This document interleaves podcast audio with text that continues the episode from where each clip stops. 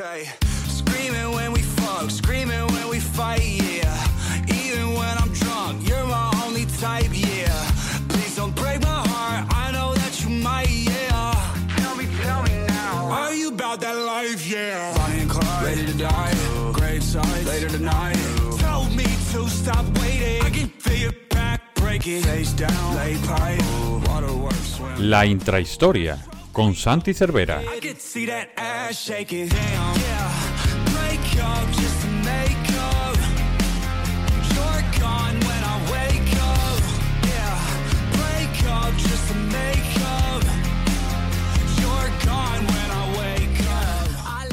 ¿Qué tal? Bienvenidos una semana más a la intrahistoria del Capologist, este podcast que ya sabéis que aprovechamos cada semana para tratar temas pues que no están tan relacionados con la actualidad de la liga en sí, pero que también, por supuesto, tienen que ver con el fútbol americano y con la NFL.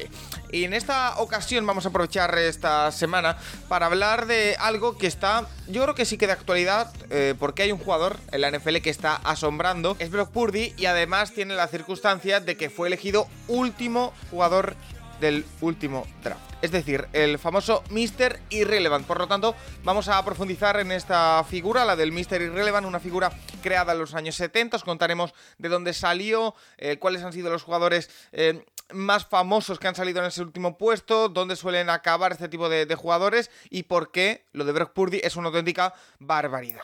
Em, pero antes de eso, por supuesto, queremos aprovechar esta eh, fecha tan señalada, este día 24 de diciembre en el que estamos eh, grabando, día de Nochebuena, para felicitaros a todos las fiestas, por supuesto, para em, desearos lo mejor, los mejores deseos para estas Navidades y nosotros no sabemos hacer otra cosa en el Capolois que celebrar la Nochebuena grabando un podcast. Santi Cervera, arroba Santi Cervera 5 en Twitter. ¿Qué tal? Muy buenas. Muy bien, Paco, muy bien. Eh, sí, sí, sí, nos encanta eh, grabar podcast en horas y días eh, intempestivos y sí, aprovechamos para felicitar a, todos los, a toda la audiencia en la Nochebuena hablando del Mister Relevant, que es verdad que hoy sí que tocamos un tema un poco más de actualidad, Paco, que otras veces. Es que eh, lo vamos a ver, Santi, pero eh, ya has preparado un guion que tengo por aquí delante. Eh, vamos a hablar de- del caso Brock Purdy, por supuesto, que es el jugador elegido en el último puesto del draft del año 2022 y que eh, está siendo la sensación en los San Francisco 49ers. Eh, pero como te digo, viendo el guion, no suele ser un jugador que tenga mucho protagonismo en la NFL el Mr. Irrelevant, que ahora veremos de dónde viene el concepto Mr. Irrelevant. Pero eh, como concepto general es tan extraordinario de Brock Purdy porque no suele pasar. Mm, Sí, sí, sí. eh, luego lo veremos, pero eh, tardó mucho en, en cuajar algún irrelevant que, que se sentará en, en su equipo y de las selecciones notables eh, que ha habido, eh, no hay ningún jugador que haya entrado en el Hall of Fame del, del fútbol americano y solo ha habido dos que llegarán a, la Pro Bowl. Entonces, eh, ya lo vemos que es muy difícil, obviamente, al final, si te eligen en un draft de 252 selecciones este año, Brock Purdy fue el 262, eh, la selección 262, porque hubo alguna pick compensatorio, eh, es normal, ¿no? Que, que, no tengas un papel destacado. Oye, eh, y antes de meternos de lleno en el tema, eh, estamos en Nochebuena, no os engañamos, son las ahora mismo 15.38 del día 24. Eh, Santi, ¿cómo se plantean las Navidades, la Nochebuena por, por Cancerbera, que podríamos decir? Bien, bien, bien. Hoy vamos eh, toda la familia de mi padre. Esta- estará Nacho este- y estará, estaremos los tres Cervera que aparecemos en el podcast. Eh, vamos a casa de mi tía. Mi tía que es de los Steelers, Paco, Ajá. eh, que le gusta bastante el americano. Ahora no lo sigue tanto, pero le gusta. Y, y cenamos ahí en su casa. Nos reunimos eh, unos 17, 18. Eh, mañana yo me voy con la familia de mi mujer a comer. Ok. Eh, luego voy a merendar con mis primos de la familia de mi madre, o sea que me he dividido por dos partes y luego San Esteban, que se celebra aquí en Cataluña, también voy con la familia. de mi Canelones. ¿no? Sí, sí, canelones, exacto, exacto. Oye, eh, pues mira, a disfrutarlo, por supuesto. ¿Tú haces? ¿Tú haces San Esteban, Paco, no? Eh, no, no, no, no. Yo hago comida de. Navidad y aquí ya el lunes es eh, laborable y, y ni 26 ni nada. Pero bueno, yo de- debo decir que ya estoy en Jerez. Ya estoy, no sé si se me escucha diferente, con más seco, menos seco. Estamos intentando que no se note. Eh, estoy hasta el 15 de enero. O sea que tengo unas vacaciones largas que aprovecharé para grabar mucho podcast.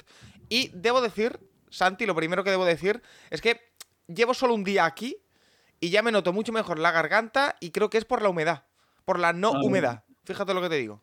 ¿Y el acento se te ha pegado o no aún, no? No, no, yo creo que no. Solo, no, o sea, de hecho llegué ayer a las ocho y media de la tarde, me fui a una cena con unos amigos Mm. y me he levantado y, y grabar, y a grabar, quiero decir. Tampoco me ha dado tiempo mucho. Pero sí que es verdad que, que todo eso que yo iba diciendo, o que sigo diciendo, de que he tenido algún problemilla estos últimos meses, eh, eh, me siento mucho mejor. No sé si es eh, psicológico o de verdad, la humedad de, de Barcelona me afecta. O sea, en cuanto te coge un poquito la garganta, la humedad no te lo suelta, ¿eh? O sea que eh, también hay que, que destacarlo. Em, Santi, nos metemos ya directamente en Mr. Irrelevant. Vamos a ver lo que nos toca en el podcast de hoy, em, que es una figura que identifica al jugador elegido en el último puesto del draft y que se crea en el año 76. Por lo tanto, tiene 46 años de historia. Sí, sí, sí, sí, sí. Antes ha, ha habido otras selecciones de, de Mr. Irrelevant, pero antes eh, no se conocía ¿no? como Mr. Irrelevant. De hecho, Paco, los drafts, el primero fue en 1936, eh, duró nueve rondas, y luego en 1943, que es cuando alcanzó eh, el año que más rondas hubo, hubo 32. 32 rondas, se seleccionaban... eh, el primer justo Mr. Irrelevant eh, fue Kelvin Kirk, el de 1976, y salió la sección 487. O sea, imagínate. Y eso, eh, se han hecho eh, que no fueron oficiales y, por otro lado, 46 eh, desde el 1976 que sí que han sido oficiales.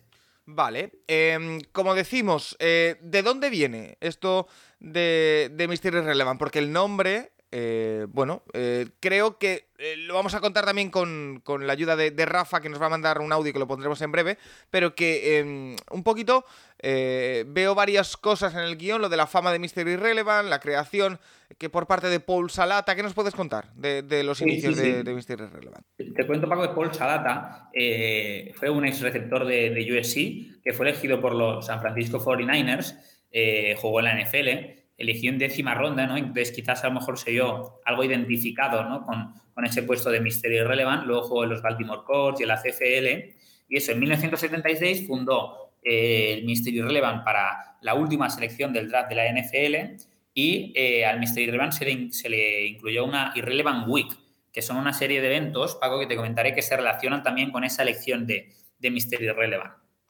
Pero, eh, según tengo entendido, era incluso eh, algo benéfico, ¿no?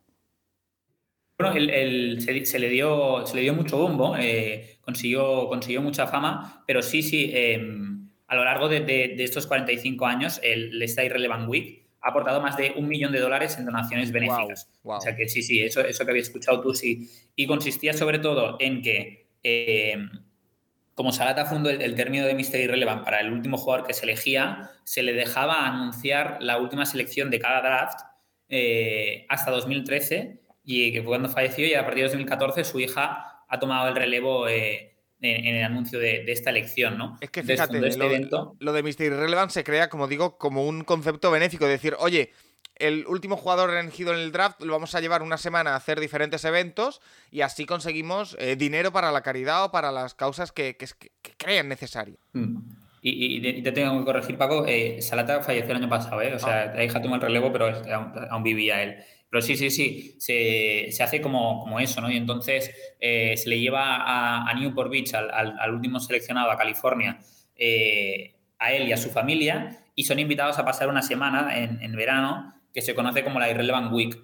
Y entonces entre ellos, Paco, se les incluye viaje a Disney, a Disneylandia, un torneo de golf para toda la familia, una regata, luego un asado en el que se dan diferentes pues, consejos al nuevo drafteado, vienen eh, jugadores famosos y luego eh, una calle también lleva su nombre durante varias semanas y finalmente una ceremonia en la que se entrega el trofeo Lowsman, que imita un poco al trofeo Heisman, ¿no? Pero la estatua, tienes que ver el trofeo, es un jugador que hace un fumble, que pierde un balón como para, como para ironizar, ¿no? Es el Lowsman, ¿no? Eh, en diferencia con Heisman, que es el, el último seleccionado. No sé, yo, yo lo veo todo un poco que parece como mofa. Es verdad que se utiliza para fines benéficos, pero luego, eh, cuando lo creó Salata, le, le dio como otra vertiente, ¿no? Él decía, ¿no? Que, él y todo el equipo que, montaba esta Irrelevant Week, que seguían firmes en el compromiso de, aplaudir a aquellas eh, personas que rebosan principios de esfuerzo y, de deportividad, ¿no? Entonces, esa tradición eh, de la Irlanda Week, pues no era como, como, como ¿no? Era una historia inspiradora sobre a una persona perseverante, a un campeón de la perseverancia y que le, parecía un mensaje muy importante para la sociedad actual. Mira, estoy viendo, por ejemplo, hay un perfil en Twitter que se llama Irrelevant Week, donde está todo mm. esto que, que, está contando Santi. Ahí, por ejemplo, estoy viendo cómo le regalaron una tabla de surf a Brooke Purdy con el número de, su elección en el draft, con el escudo de los 49ers. Eh, bueno, es la verdad que bastante, bastante llamativo. Lo estoy viendo por aquí, ¿eh? el, Twitter, el Twitter está bastante interesante. Aquí estoy viendo eh, cómo precisamente eh, hizo clases de surf. o sea, se lo pasó bien Brock Purdy en esta semana. Pero es que es eso, Paco. Yo, yo, claro, al final lo ves, ¿no? Y dices, joder, que es un poco, Fíjate lo que te digo, es un poco como los viajes de Stripes, pero para. O sea, porque les dicen aquí que lo llevaron a una mm. pizzería. A o sea, es un poco así, ¿eh? Stripes, eh, Stripes Relevant Week, ¿no? Sí. Eh, pero bueno, ahí te...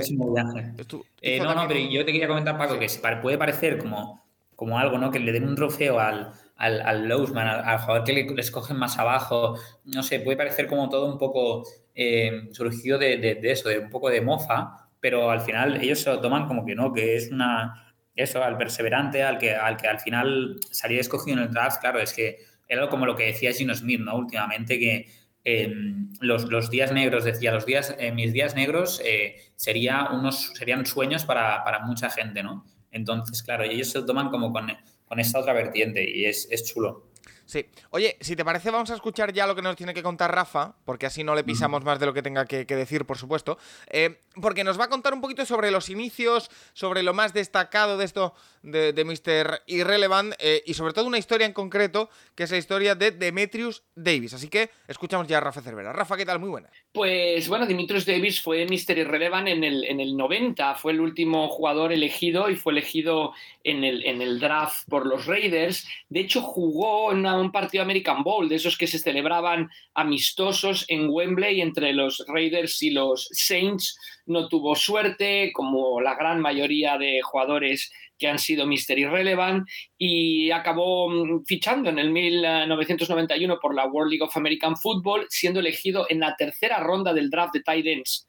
O sea, cayó hasta la tercera por los Dragons, pero después dando un eh, rendimiento increíble. Yo creo que Dimitrios Davis, si hubiera jugado al fútbol americano en esta época, al NFL en esta época, donde se acepta más que haya un, un tight end receptor, un tight end bloqueador, hubiera tenido más oportunidades. En aquella época, el, físico de Dimitrios Davis quizá era comparable al de Kyle Pitts, por así decirlo, no era un tight end muy grande, pero en cambio era un gran, un excelente receptor, capaz de ponerse hasta uno contra uno contra los cornerbacks abierto. Y con los Dragons, pues em, realizó temporadas increíbles, em, se llegó a convertir, jugó en el 91, en el 92, llegó a convertirse en el jugador en 1996 que más pases había atrapado en la historia de la, de la NFL Europa, de la World League of American Football, después NFL Europa, récord que le batió Mario Bailey, un receptor de los, de los Frankfurt Galaxy años más tarde y desgraciadamente Dimitrios Davis murió eh, mientras jugaba al baloncesto, ya retirado, jugaba al baloncesto un partido de estos de un pick-up basketball y cayó fulminado por un, por un infarto y mm, con la noticia que suele pasar a muchos eh, Mystery Relevant que ni siquiera tenía dinero para pagar el, funeral, que lo pagó Cisabacia, primo suyo y pitcher de los New York Yankees en aquel entonces. Entonces, bueno, yo creo que una historia mm, con un final mm, triste, por así decirlo, pero una historia feliz más porque Dimitrios después tuvo la oportunidad de, de, jugar al fútbol americano profesional, que es a lo que a él le gustaba en una liga secundaria, no, no en la NFL, sino en la NFL Europa. Ahí estaba lo que nos contaba eh, Rafa. Eh, ¿Algo más de lo que quieras contar que se lleva Mister Irrelevant? Te he pasado el tweet de, la Irrelevant Week, no sé si lo has visto. lo he visto, lo he visto, estoy, estoy buscando por aquí, eh, está aquí en la playa, en, Newport Beach. No, está bastante bien montado, la verdad. se lo pasó bien el bueno de Purdy, estoy viendo. Sí. Em, vamos a entrar en nombres, eh, si te parece. Eh, Déjame decirte una cosa antes, Paco. Eh, una anécdota. Tengo una anécdota de, la fama ¿no? que consiguió Mister Irrelevant, ¿no? Y es que en 1979 se tuvo que imponer, Paco, hasta una regla, la regla Salata, porque lo que sucedió es que el Rams, Los Ángeles Rams, tenían la penúltima elección, ¿no? Y entonces pasaron sobre esa penúltima elección para dejar que los Steelers, que tenían la última elección, eligieran antes que ellos y ellos poder tener el, el pick de Mystery Relevant. Entonces los Steelers también querían esa publicidad y también pasaron, ¿no? Y estuvieron pasándose, pasando, pasando, pasando de selecciones hasta que el comisionado, Pete Rosell, obligó a los equipos a elegir y, y, claro, obligó a los Rams a elegir antes que los Steelers, ¿no? Entonces esto dio origen a esa regla salata que prohíbe a los equipos eh, pasar para conseguir la elección final, ¿no? Entonces ahora ya no, se puede pasar para conseguir esa, esa elección final. y la publicidad que, genera, ¿no? El Mystery Relevant. Como todo en la NFL está medido al detalle, como todos los equipos, o sea, tienen todo, ¿eh?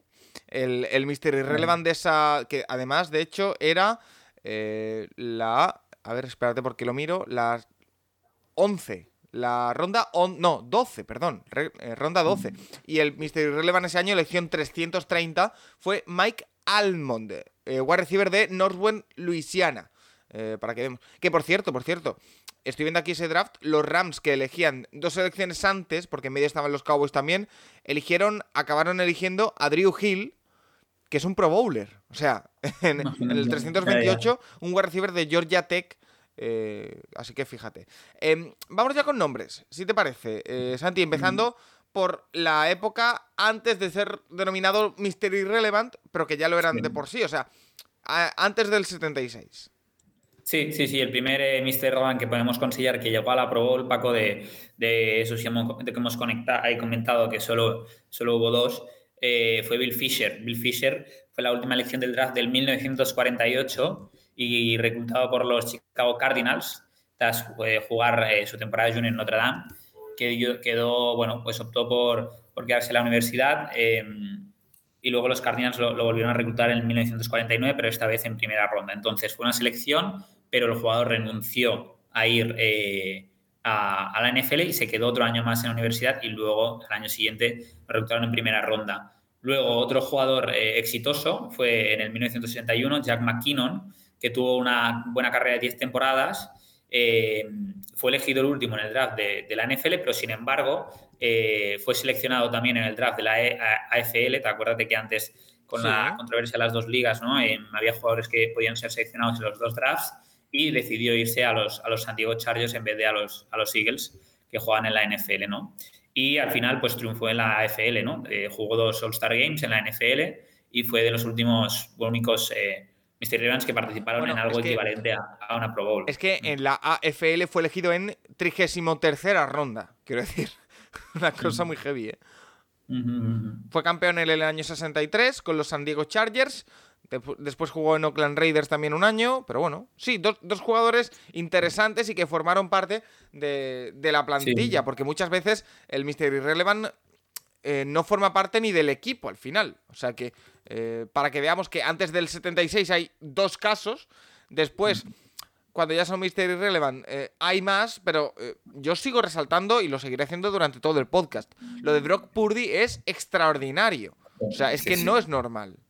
Sí, luego lo podemos dar un poco más, Paco, pero es increíble. Y hemos visto que justo estas dos son un poco tramposos, ¿no? Porque uno se fue luego a FL, el otro estuvo un año más por la universidad eh, bueno, vemos, vemos que, es, muy complicado. Luego, también eh, investigando, he visto un artículo que también ponía, hablaba sobre las últimas selecciones del draft, ¿no? Y también ponía el quinto por la cola, eh, tuvo una carga notable en caso de algún jugador, llegó a la Pro Bowl, llegó al Hall of Fame, pero justo en esta posición de Mystery Relevant, el último, ¿no? Siempre ha estado un pelín, luego veremos, sé que ahora al reducirse las rondas de draft y todo eso, yo creo que los jugadores tienen más capacidad de, está todo un poco más igualado, ¿no? Hay menos eh, selecciones, ¿no? Y entonces los jugadores eh, tienen más capacidad de, de, poder al final hacer plantilla y acabar jugando en NFL, pero, pero en ese caso, en los casos anteriores, era, era todo más complicado, ¿no? Y, y al final, pues, pues eso, ¿no? Al final vemos solo estos dos jugadores como casos especiales. Y más allá del 76, como dices, menos selecciones por draft, evidentemente, aunque eh, están aquí eh, destacados varios nombres y el primero que me destacas es un jugador elegido en el draft del 80, ronda 12, pick 333, o sea, una locura. Para, que nos hagamos una idea y, valoremos, Brock Purdy ha sido 262 este año. Sí, sí, Brock Purdy ha sido desde el 262. Normalmente, eh, bueno, eso del draft se, se redujo eh, al, al, formato que conocemos actualmente de, de, siete rondas en 1994. Y eso, y normalmente son eh, 256 selecciones. Entonces, los jugadores, eh, eso, ¿no? Que, que, les han conseguido este honor de, de Mr. Revan, pues a veces les cuesta, ¿no? Entrar a hacer, hacer roster. Entonces, bueno, podemos ver algunos esos que han tenido eh, esas elecciones, ¿no? Eh, Tyron McGiff, ¿no? Era Paco el que tú te referías, que sí. fue elegido por los Pittsburgh Steelers en la duodécima ronda en 1980 y, y formó parte del mejor equipo de, de rookies, de novatos de, de, la NFL en el 80 y jugó dos temporadas más para los Steelers, pero luego vemos, ¿no? Que se acabó en la USFL, en los Michigan Panthers y sí que es verdad que hizo muy buena carrera en la USFL, pero claro, liga secundaria, ¿no? Ganó un anillo de campeón de la liga, eh, fue All-Star de, de, la USFL, entonces hizo buena carrera, pero claro, en la, en la USFL. Bueno, pero eh, ya tenemos a un jugador que jugó en los Steelers de los 80, que eran unos Steelers potentes, que eh, no le cayó un anillo, pues de casualidad, eh, pero que jugó en los Steelers de los 80, siendo último jugador elegido en el draft del año 80. Eh, más nombres, como por ejemplo el que tengo por aquí, porque tengo un magnífico guion que has, eh, me has pasado, John Taggle.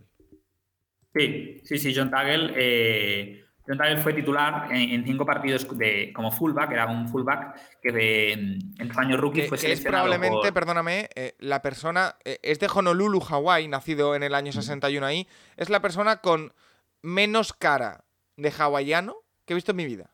No le busco. Yo he visto la foto y es verdad que no, no, tiene, no hace cara de hawaiano. No, es para, es para, para, que no, para que se haga la idea a la gente y que lo busquen si no, John Tugel eh, mm. es un chico eh, blanco, con pelo largo rubio de la época ochentero y bigote, eh, bueno, mostacho. Eh, no parece hawaiano. No, no, no, no. no. Bueno, tiene, tiene, tiene una buena historia eso, que, fue, titular en esos cinco partidos no de año rookie, fue nombrado jugador del año de, Special Teams eh, para los Giants en 1983 y sin embargo Paco en, el training camp del 84 le diagnosticaron cáncer y no pudo, no pudo volver a jugar y murió en el 86. Con 25 años, ¿eh? Sí, sí, sí, sí. O sea, y de hecho, según, según, estoy viendo aquí, eh, hay un eh, 30 for 30 eh, de él, que se llama The Irrelevant Giant. Por tanto, si a alguien le, le interesa, eh, está seguro que es muy, muy interesante. Eh, y estoy viendo aquí que... A ver, eh, perdón. Ah, sí, que los Giants ganan la Super Bowl en el año 87 mm. y llevaron en el casco todos el número 38, que era el Pero, número de John Taggle. O sea que el bonito homenaje después del fallecimiento fue al año siguiente. O sea que eh, un jugador que dejó huella, que consiguió el premio al jugador de equipos especiales del año en su única temporada en la NFL, al que eh, un cáncer desgraciadamente se lo, se lo llevó. Eh, siguiente nombre, porque tenemos también encima de la mesa el nombre de Martin Moore. Sí, y Martin Moore, Paco, quizás es el Mr. Irrelevant más importante hasta que, de, desde que se llama Mr. Irrelevant hasta que, hasta que vamos a los últimos dos Mr. Irrelevant que tenemos en la lista, porque estuvo drafteado, eh, fue drafteado en el 1994 por los Patriots eh, como jugador de equipos especiales, era un linebacker, y se convirtió en el primer jugador de Mr. Irrelevant en jugar una Super Bowl y el primero en ganar. Jugó la, Super Bowl 31 y ganó la Super Bowl 36. Y eso, ¿no? Fue, yo creo que es la importancia ese de, del Mr. Irrelevant, ¿no? Un Martin Moore que, que, bueno, que tuvo una carrera, pues, eh, bastante longeva en, NFL y que, y que estuvo siete años y, y que eso, que, que, consiguió una Super Bowl. Bueno, una Super Bowl. Después también jugó un año en, en Cleveland Browns, eh, por lo que veo aquí. También, bueno, pero sobre todo con los Patriots, ¿eh? Eh, mm. Así que, y, y, está, bueno, jugó en, en, Kentucky y todo lo que, lo que has contado. Así que, el, ¿dirías que es el más importante hasta los dos últimos que vamos a, a nombrar, eh, Marty Moore? Sí, ¿no? Sí, quizás sí, quizás sí, sí, sí. Porque eh, hay más nombres eh, que tenemos aquí como, eh, por ejemplo, a ver, que he perdido el guion, aquí. Como por ejemplo el siguiente, que es Mike Green. Bueno, sí, te iba a decir que los dos últimos, quizá el tercero también, pero bueno, lo, lo veremos sí, ahora. No, sí, sí, sí, sí, sí, sí, puede ser. Mike Green. Eh, pero bueno, seguimos con Mike Green. Sí. Mike Green, eh, defensive back, bueno, papel importante en los Chicago Bears en la década de los 2000 hasta, estuvo hasta 2005, tuvo una temporada de más de 100 placajes. eh, jugó desde 2000 hasta 2008 en la NFL, pasó por los Seahawks. en los Seahawks le diagnosticaron una fractura de Lis Frank en 2006, lo que le significó pues, estar en la injury reserve toda la temporada. Jugó como safety reserva hasta 2008 y entonces ahí ya fue cortado, le firmaron los Redskins, y volvió a lesionar, le llevó a la Injury Reserve y acabó la temporada como free agent y acabó también ahí su carrera en la NFL. Pero bueno, vemos que un jugador de ocho temporadas. Sí, número 254 del draft del año 2000. Eh, vamos viendo que, porque has hecho esta lista de jugadores notables de manera cronológica, Santi, cómo van em, aumentando en importancia los jugadores elegidos en el último puesto del draft a medida que avanzan los años. Esto puede hablar muy bien de la calidad de los jugadores, puede hablar de cómo se ha reducido el número de jugadores elegidos en el draft, aunque tampoco ha sido algo eh, dramático, eh, o habla muy mal de, los jugadores, de, las personas que eligen, porque que haya jugadores de este tipo que lleguen al último puesto del draft es llamativo. Yo, creo que hay un poco a lo mejor de todo, ¿no, Paco? es verdad que, que, al reducir las selecciones salen muchos más jugadores buenos, y, también puedo hablar, es verdad, de la, de la, gente que selecciona, pero son jugadores que hacen carreras de 6, 7, 8 años en, NFL, lo que estamos viendo, y no son todos los años. O sea que, bueno, está ahí ahí. Vale, eh, hemos eh, repasado ya eh, Mike Green, tenemos que ir al siguiente, ya estamos en década de los 2000, ya jugadores que podemos más bien reconocer la gente de, de nuestra generación.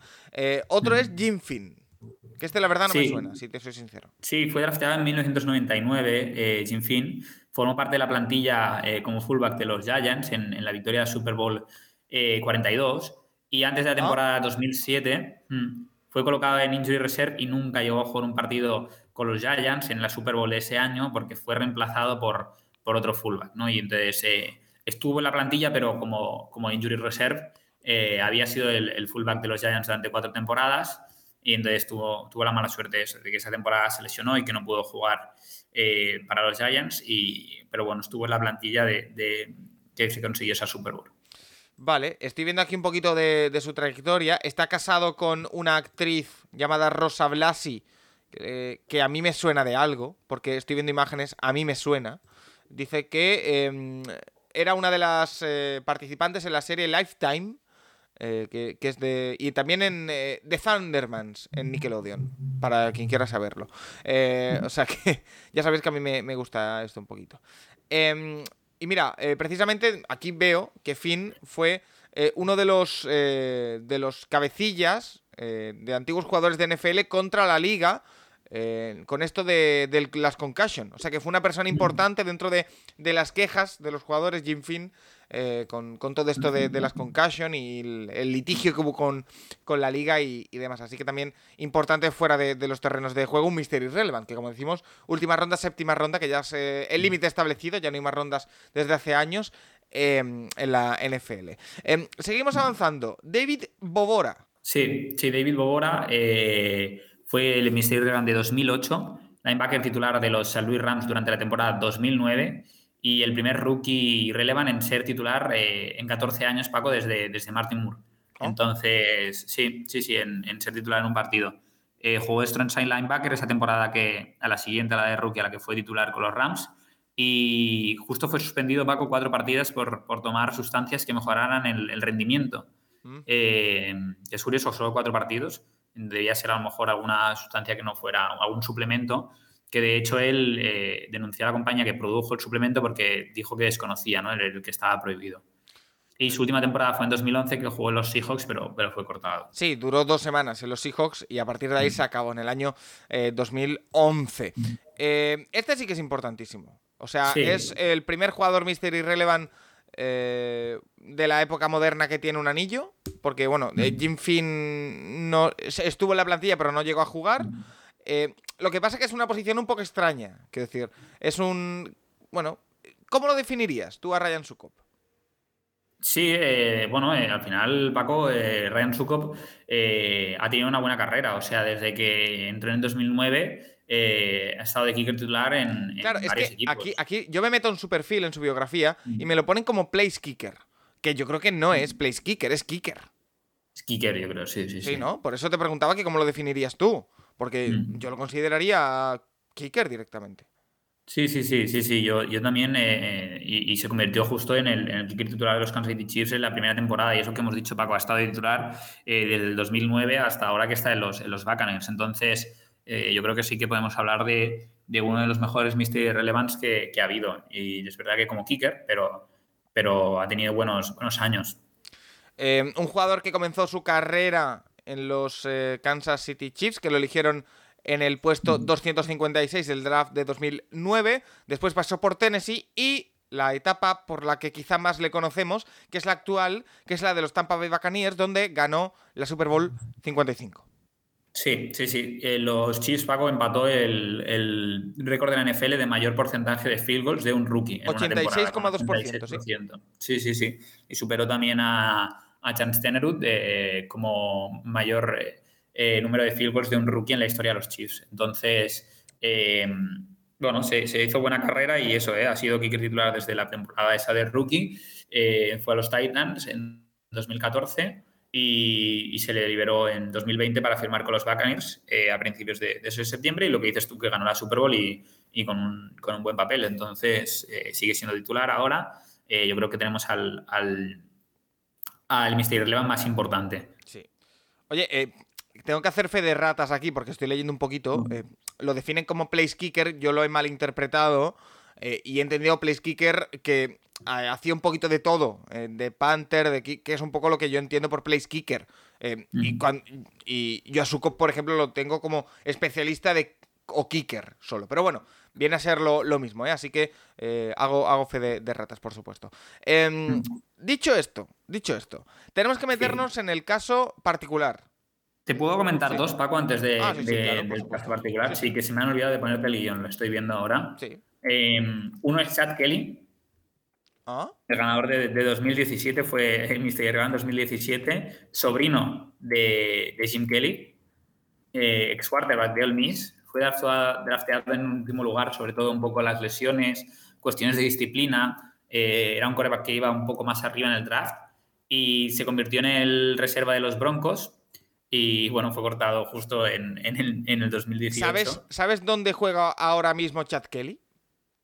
Sí, sí, es que es, curioso porque lo comentamos hace poco.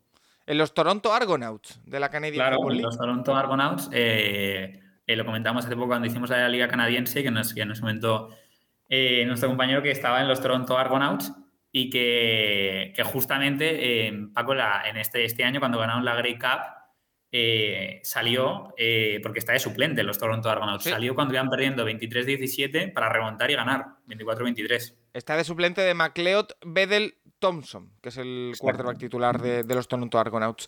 Ahí lo tenemos, ¿eh? precisamente. Sí. y te doy el último, Paco, que es Tay Crowder, que es de linebacker. Linebacker, mide el linebacker titular de los Giants, después de que esta temporada cortaran a, a Blake Martínez, lo afectaron en 2020, y esta temporada en total lleva, perdón, en total lleva 232 tackles, 124 solo y, jugando de titular de los Giants. O sea que.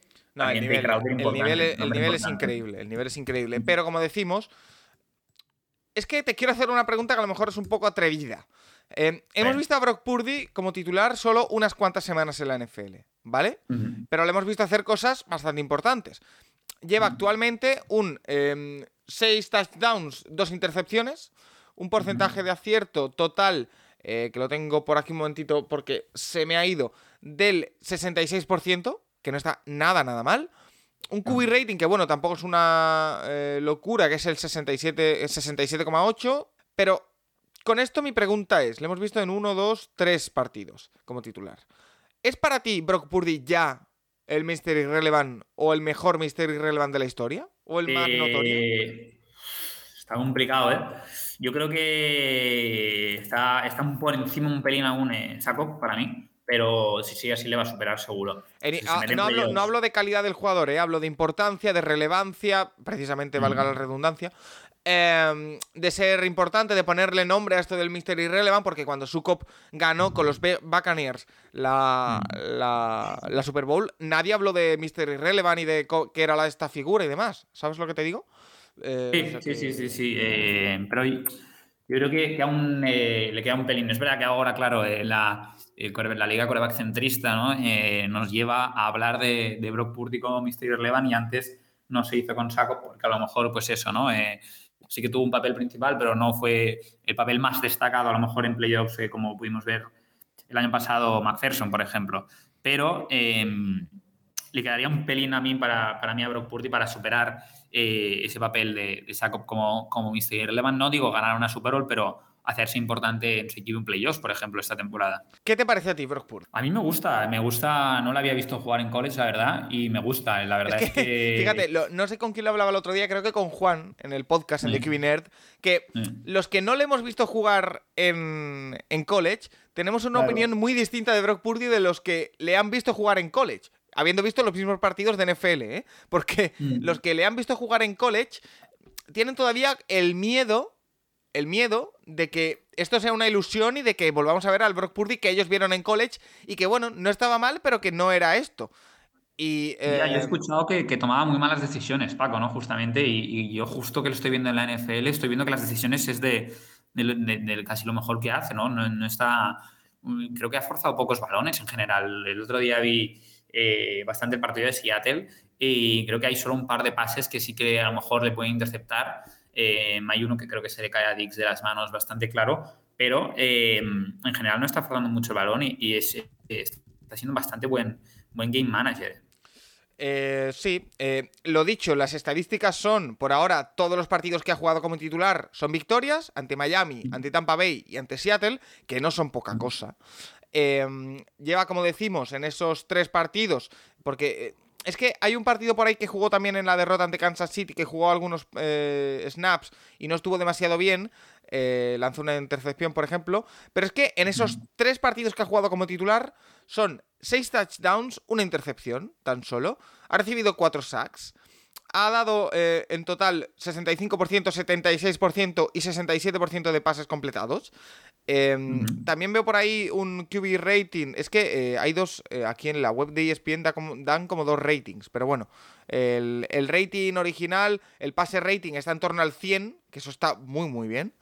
Em, no sé, es que es un quarterback que a mí me... La historia me gusta, Santi, el quarterback me gusta, no es el quarterback más explosivo del mundo, pero em, le vemos moverse, le vemos dar pases impresionantes, le vemos eh, soltar el brazo, le vemos que también está en un sistema que le favorece bastante. Por lo tanto, yo soy optimista con Brock Purdy. Y el problema, bendito problema, también te digo, que tienen ahora mismo en San Francisco como Brock Purdy continúa así de aquí a final de temporada, es morrocotudo. Pero bueno, oye, Mr. Irrelevant ha llegado para quedarse, o eso parece, o eso queremos. Sí, sí, sí, yo creo que sí. Eh, eh, veremos, veremos, porque es verdad que la decisión será complicada, pero, pero está jugando Brock Purdy muy, muy, muy bien. Eh, no sé, tener en verdad justamente a un codeback eh, veterano como Garoppolo que, que te lleva muy bien los partidos, se lesiona, tener a, bueno, primeramente tenía a Lance, ¿no? que, era una apuesta firme de la franquicia, se lesiona, entonces entra Garoppolo, se lesiona y entra Purdy y lo hace bien, te habla ¿no? también del buen esquema que tienen en los 49ers ¿no? para los corebacks, pero, pero sí que es verdad que ahora están ante una decisión complicadísima, yo creo, porque, porque realmente eh, sí que es verdad que ahora a lo mejor eh, puede ser que, sea a lo mejor más prescindible, ¿no? Pero, pero claro, es deshacerte de una, de una apuesta que se hizo, ¿no? expresiva, eh, justamente hacia, hacia Trey Lance. Entonces, veremos, veremos qué decisión toma, toma San Francisco con Brock Purdy y con, y con Lance sobre todo, yo creo. Santi, ¿cuánto dirías que cobra un Mystery Relevant? Quiero decir, el contrato, eh, tengo ahora mismo delante de mis ojos el contrato de Brock Purdy, número 262 del draft de 2022, con San Francisco 49ers. ¿Cuánto dirías que cobra Brock Purdy? Eh, no sé, no, te lo sé decir, pero si los rookies estaban que, que cobrarán 300.000. Su salario base son 705.000 dólares, que son brutos, hay que recordarlo, para que se hagan una idea Brock Purdy eh, estará cobrando la mitad aproximadamente, más o menos, para hacer un cálculo rápido. Y el signing bonus fue de 77 mil dólares. O sea, oh. poquita cosa pudo comprar con el signing bonus, ¿eh? eh o sea que eh, tiene tres años más de contrato. El último año sí que cobrará 1.100.000, pero el año que viene 870.000, el siguiente 985.000 y 1.100.000. entiendo que también algún contrato de patrocinio le cayó por el Mystery Relevant. Eh, pero bueno, a partir de, ahí, es que es una historia que a mí me apetece contar de aquí a los próximos años, Santi. es que, depende mucho, Paco. Es que es, lo mismo, no voy a comparar jugadores, ¿eh? comparo la historia en sí. Es lo mismo que lo de Tom Brady con el puesto 199. Quiero decir, es lo mismo. Como, como Purdy salga bien y sea un buen jugador NFL, como parece, o como aspira a ser por lo que hemos visto en los primeros tres partidos, es la historia del jugador que salió último elegido en el draft y que acabó siendo un quarterback titular en la NFL. Es que es increíble. Mm, sí, sí, es increíble, es increíble eh, el historión que tiene Brock Purdy eh, y ahora se ha ganado Paco el derecho sobre todo a, si no al final no eh, con San Francisco no, por lo que sea, por lo que sea no acaba jugando a ganarse el derecho a tener otra oportunidad y entonces eso como Mr. Relevan habla muy bien de él y hablando de qué te parece la historia de Tom Brady yo creo que es me estoy leyendo desde que el, el último rookie antes de Brock Purdy que había ganado a Tom Brady, Paco, era Gino Smith con los Jets en 2012-2013, creo. Fíjate. Em, oye, Santi, pues lo, vamos a ir dejando por aquí, si te parece. Que se empieza a hacer tarde, hay que preparar la, cena, hay que preparar, bueno, un mm. poquito todo. Así que feliz Navidad a ti también, Santi. Eh, disfruta con, tu familia y con todo lo que los planes maravillosos que tienes por delante. Y nos vemos la semana que viene con más que, que hablar de árbitros, ¿eh? Sí, sí, sí, sí, sí, hay que hablar de árbitros. Déjame cerrar con una anécdota, Paco, y es que antes de, la creación de este Mystery Relevant, em, en 1967, cuando, es, cuando no se había creado aún, eh, era tal, era tal a lo mejor el número de, picks de draft y de rondas, ¿no? Que era como elegir a, quien, a quien fuera, ¿no? A lo mejor a un poder, poderío físico, ¿no? A lo mejor a un jugador de poderío físico de, de talento que a lo mejor no había estado explotado y los Saints en 1977 eligieron a, Jimmy Walker. Jimmy Walker eh, nunca había jugado al fútbol americano universitario, su deporte principal era el baloncesto. Y, lo eligieron por a ver si sonaba la flauta, ¿no? Eh, luego fue el primer elegido en el draft de la NBA en 1967 y optó obviamente por una carrera en la NBA. bueno, esto es como cuando en la NBA eh, draftearon a, a Carl Lewis, ¿no?